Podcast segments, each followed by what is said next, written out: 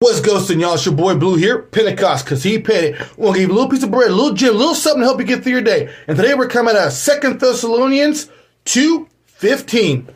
And it says this, So then, brothers and sisters, stand firm, hold tightly to the traditions which you were taught, whether by word of mouth or by letter from us. Paul reminds us we have got to stick to the truth. Don't be persuaded. Don't be distracted. Don't be manipulated. Stay firm to the truth that God has given you through the word of God and hold tightly to those promises. It works out in the end. Promise you. Much love, God's grace to you always. Remember, love, peace, and accountability. Watch that Holy Spirit work in your life. You'll be amazed beyond belief how God does things through the Holy Spirit. And never ever forget Pentecost because he paid it at all costs.